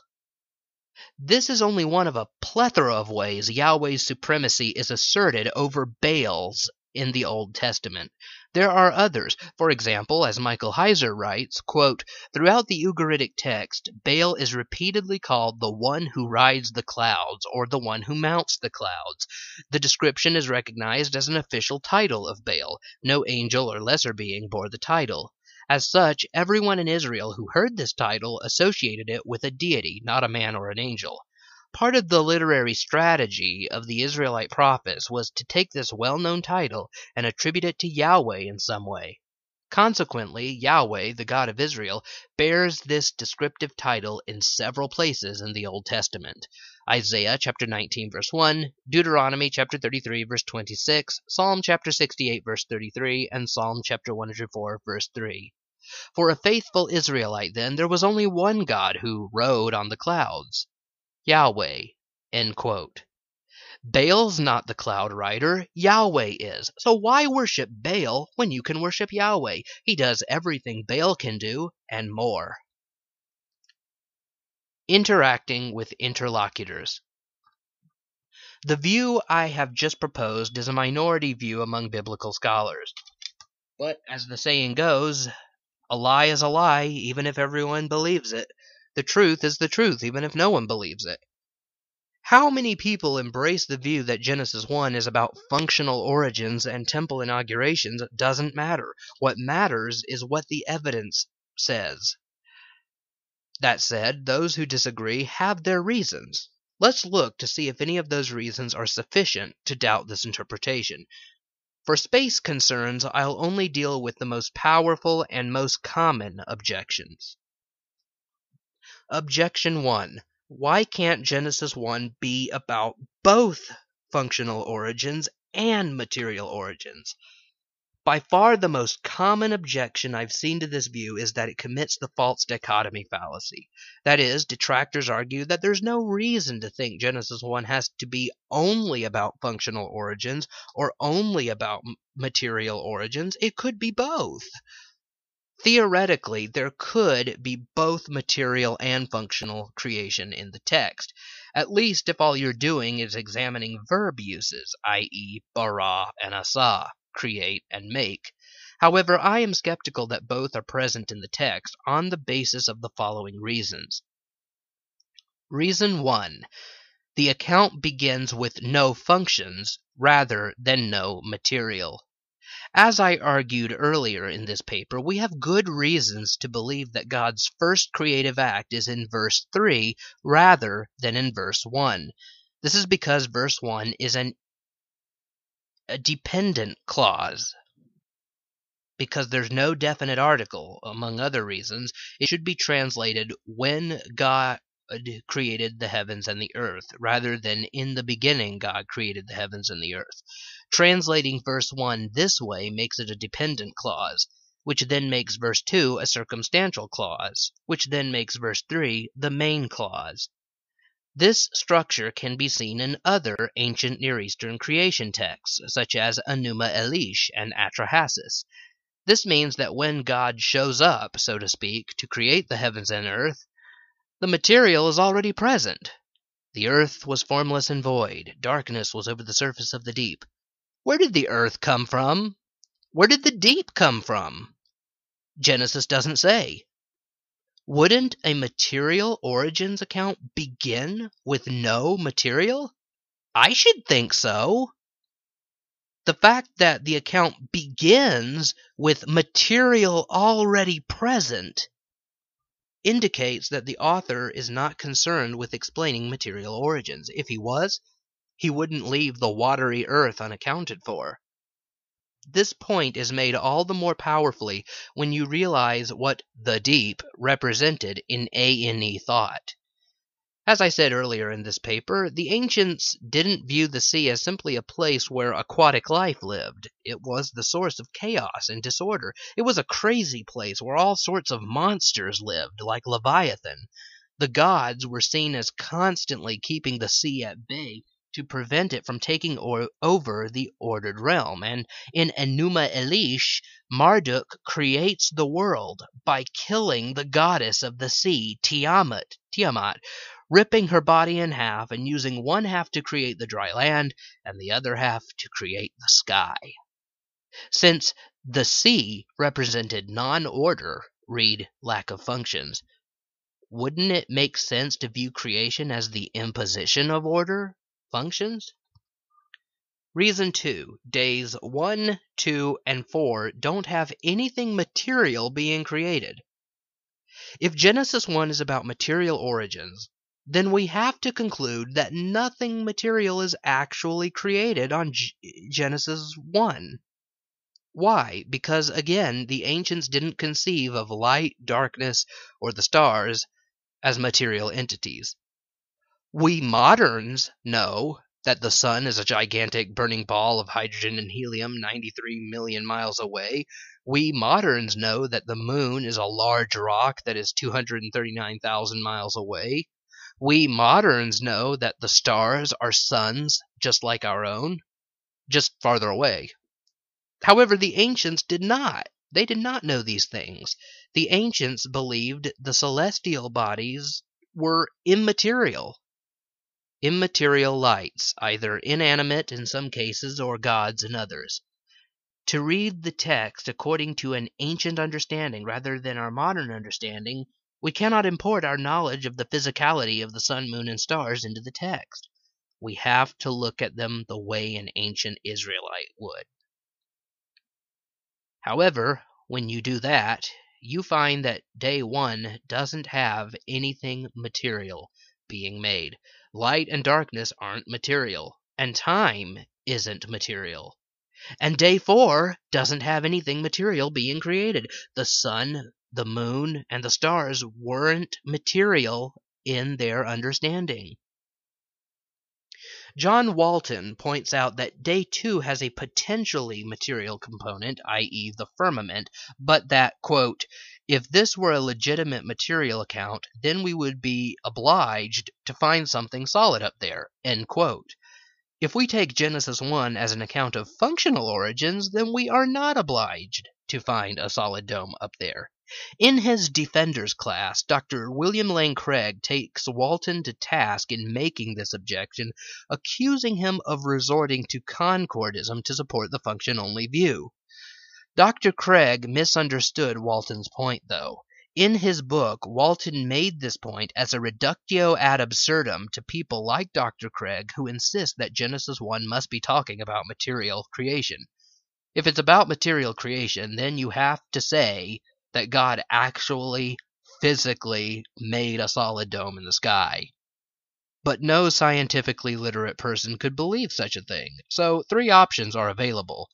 One, interpret rakia, the Hebrew word translated as firmament, in a way that would be foreign to an ancient Near Easterner, which is what concordists do.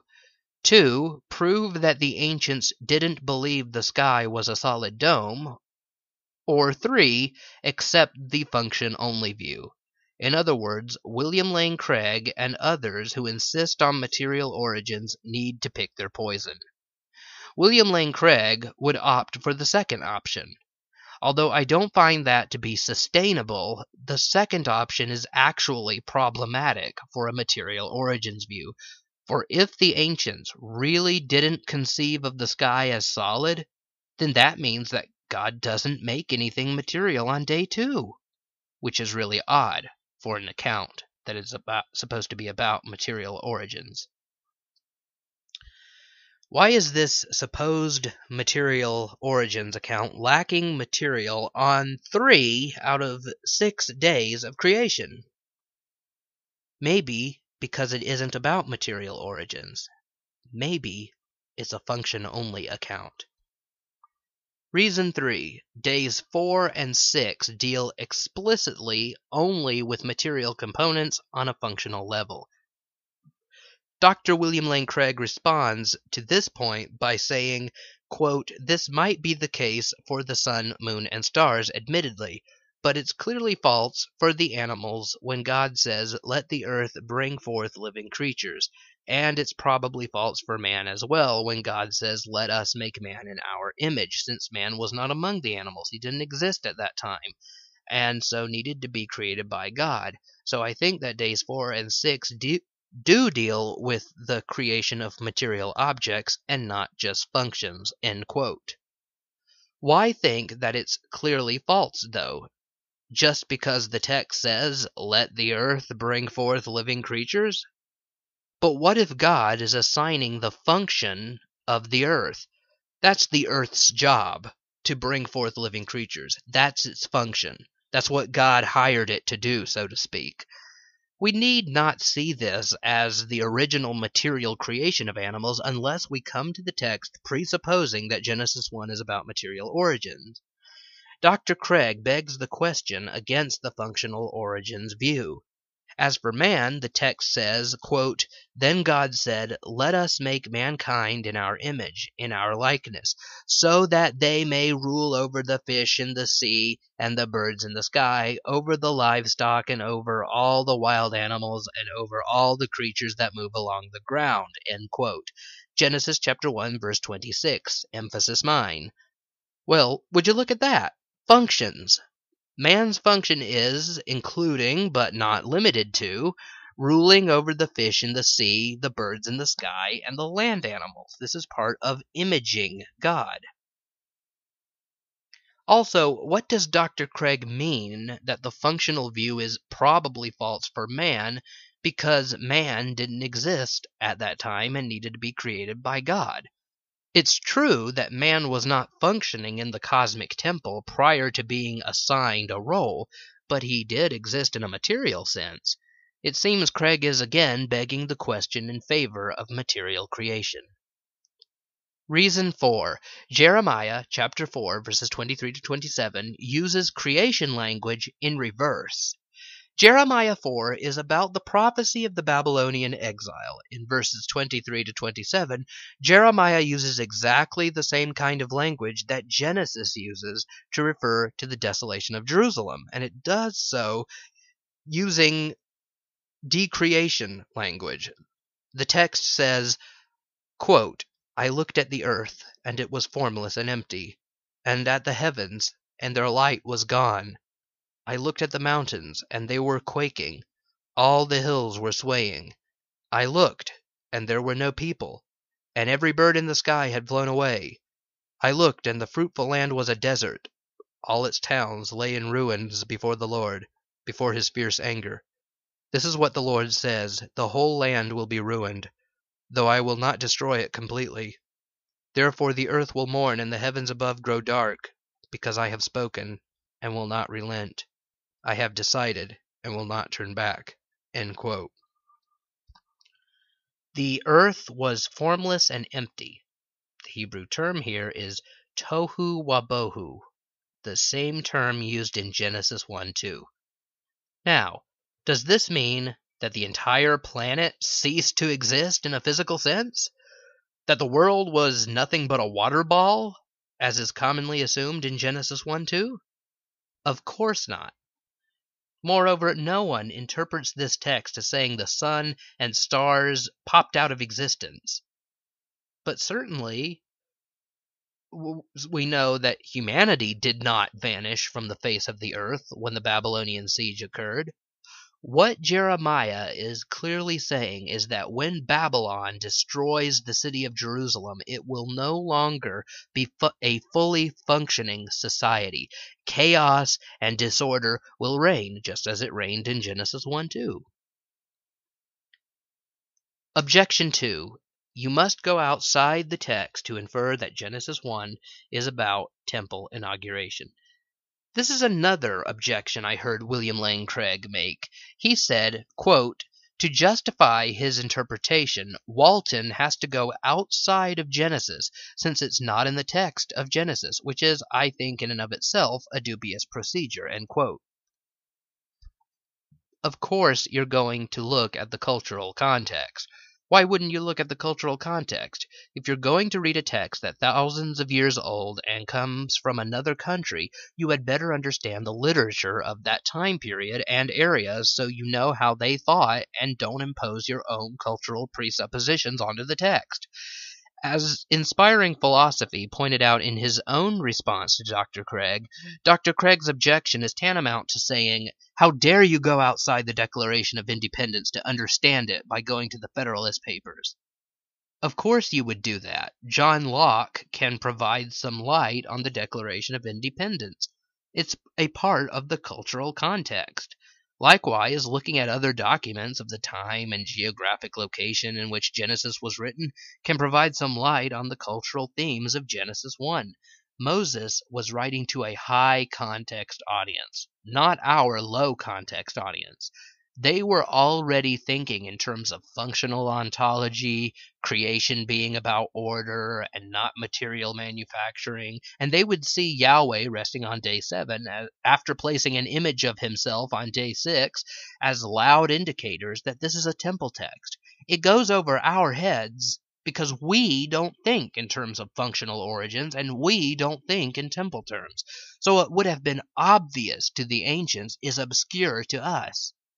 So I don't think it is at all a dubious procedure when you do go to the ancient Near Eastern texts, not to mention other places in the Bible, you do find support for seeing God's resting on the seventh day as God's taking up his residence in a temple. Many creation texts describe the absence of a temple as a major part of the pre-cosmic condition. This is clearest in the preamble that concerns the founding of Eridu, but it's also in Enuma Elish. Moreover, the Gudea cylinder explicitly says that Baal made the universe his cosmic temple after a seven day creation period. Additionally, we know that a god's image, an idol, was set up in said god's temple after a period of inauguration. That humans are made in God's image right before he takes up rest is a powerful indicator that this is a temple text. Objection 3. Why would God make the very first passage of the Bible so hard for the common person to understand? Dr. Hugh Ross wrote, quote, to conclude that interpretations of the Bible's science slash creation content were wrong prior to the discoveries in recent times of ancient Middle Eastern literature seems to demean the inspiration of Scripture. If the Bible is indeed God's message to humanity, would he not inspire the human authors in such a manner that their writings would communicate truth, and nothing but truth, to all generations? I see no reason to think this view demeans the inspiration of Scripture. That we didn't have a fully orbed picture of Genesis prior to the recent uh, recovery of various ancient Near Eastern documents doesn't mean Genesis 1 hasn't spoken to all people in all generations. Anyone who reads Genesis 1 can readily discern the following truths God is the creator of all things.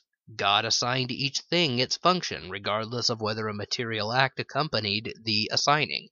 and that God crafted the universe for humanity's benefit, that humanity is made in God's image. These are the most important truths Genesis 1 conveys. That Genesis, that Genesis 1 is devoid of material creation, that the seven days represent temple inauguration with God taking up his temple rest on day seven, are truths, but they are in the periphery. The major points are clear to anyone who reads the Bible. But getting the minor points will require that you do the work of exegesis, examining the original language and culture and other Bible passages that touch on the subject.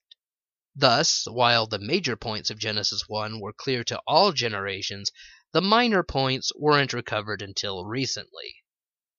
The Bible is clear on all of the most important things God wants us to know. For example, that He is the creator of all things, that human beings are sinners, that Jesus died to atone for our sins and rose from the dead, and that if we believe in Him, we will have eternal life. But it isn't always clear on the peripheral issues. I recall the words of the early church father Tertullian. Quote, Scripture is shallow enough for a child to drink from it without fear of drowning but deep enough for theologians to swim without ever touching the bottom. End quote. That's paraphrased. I think I think Genesis 1 is a nice example that shows us both the shallowness of Scripture's meaning and its surprising depth. Objection 4. God didn't do any work during the six days? Dominic Statham writes that, quote, Walton's rejection of Genesis 1 as an account of material origins hardly fits the statement of Genesis chapter 2 verses 2 to 3, which makes clear that after day 6 God ceased from work. If God had not created anything material, but simply proclaimed the functions of that which already existed, what work had he done? This objection is pitiful, and while I know I said I would only address the ones I considered the most formidable, I'm going to take exception here. God was assigning functions to time, weather, food, sea creatures, animals, and humans. Just because God wasn't materially bringing these things into being doesn't mean that he was doing nothing. Has a king done nothing when he determines the roles his subjects will have in his kingdom? If I'm a seminary teacher and I declare that everyone is going to write about a particular argument for God's existence and then read his essay aloud to the class, and I assign each argument to a particular student, am I not going to get paid because I allegedly didn't do anything? God was indeed working. He was assigning functions. Here's what John Walton says in his NIV application commentary on Genesis. The seventh day is marked by God ceasing the work of the previous six days and settling into the stability of the cosmos he created, perhaps experiencing refreshment as he did so. If the objection here is based on the fact that material creation involves far more effort than merely decreeing how things should function, let's remember that for an omnipotent God, everything is effortless. Objection 5.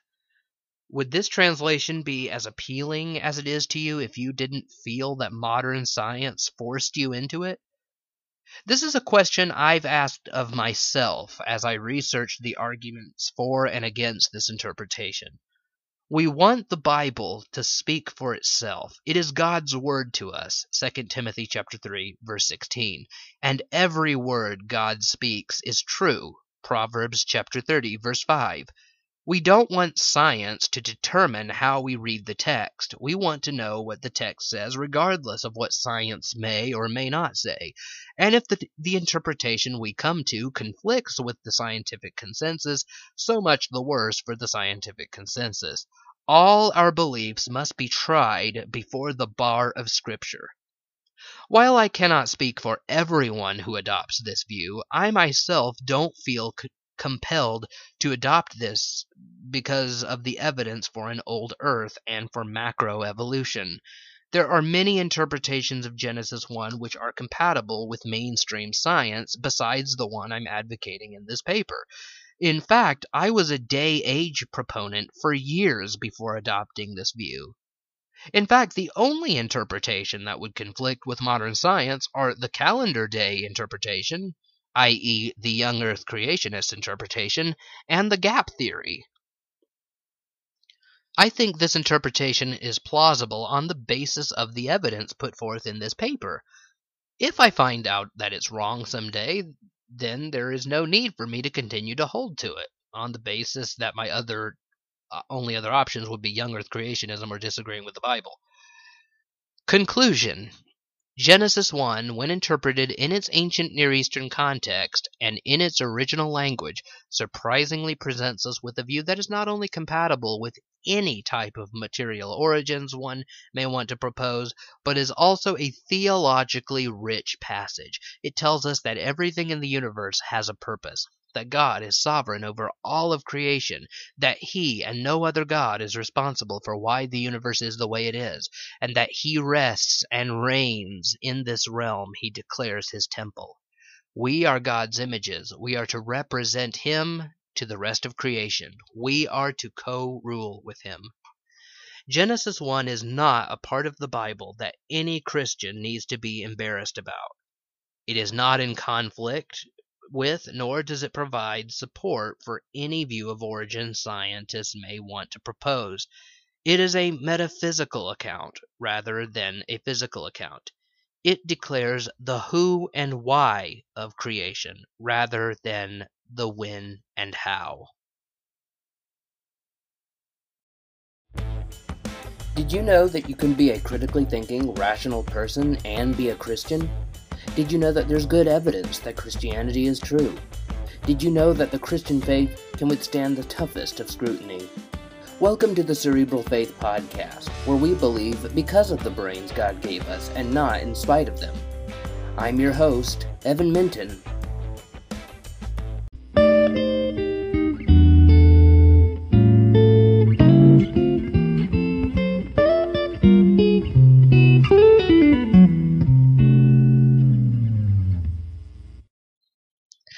Thank you for listening to the Cerebral Faith podcast.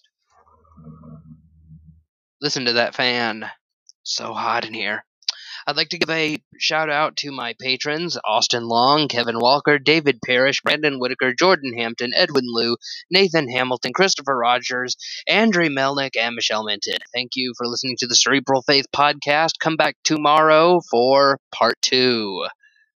See you next time. God bless. Thank